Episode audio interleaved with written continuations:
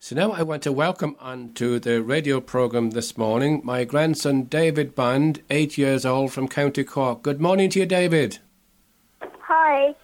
David, have you got a little story, a Christmas story you want to tell the listeners, please? Yes. Okay, let's go. Let's hear it. My name is David, and this is my Christmas story. In a little town called Nazareth, there lived in a young woman named Mary. Mary was engaged with a man named Joseph. He was in a town carpenter. One day an angel appeared. Mary, he said, you are going to have a very special baby. You must call him Jesus. Mary was so happy. He made a special song to thank God. Mary and Joseph soon got married. They were going forward to arrive of Mary's baby, but Joseph had to go back to his hometown, Bethlehem, to be counted. Mary and Joseph made a long journey together. At last they saw a town in the distance. Night was falling. They still needed to find somewhere to sleep. Bethlehem was full of people. I have no room, said the innkeeper, but you could stay in my stable. So they did. That night Jesus was born in the innkeeper's stable. Mary wrapped him in a warm cloth. Joseph took him in an animal manger. In the fields nearby, a shepherd was guarding their sheep. All suddenly, an angel appeared.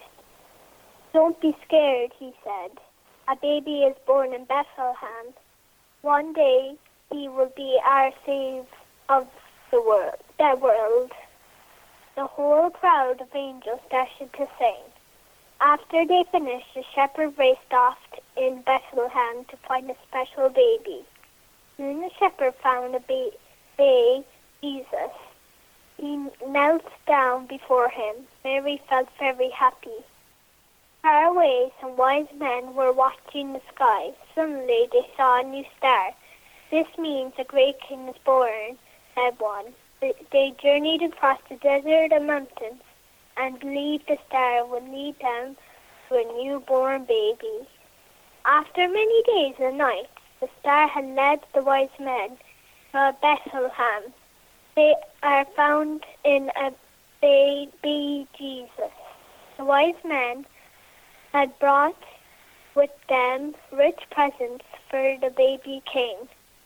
They gave little Jesus shiny gold and cost perfume called frankincense and myrrh. That night, all angels warned Joseph in a dream. A wicked king wants to kill baby Jesus. You must leave at once.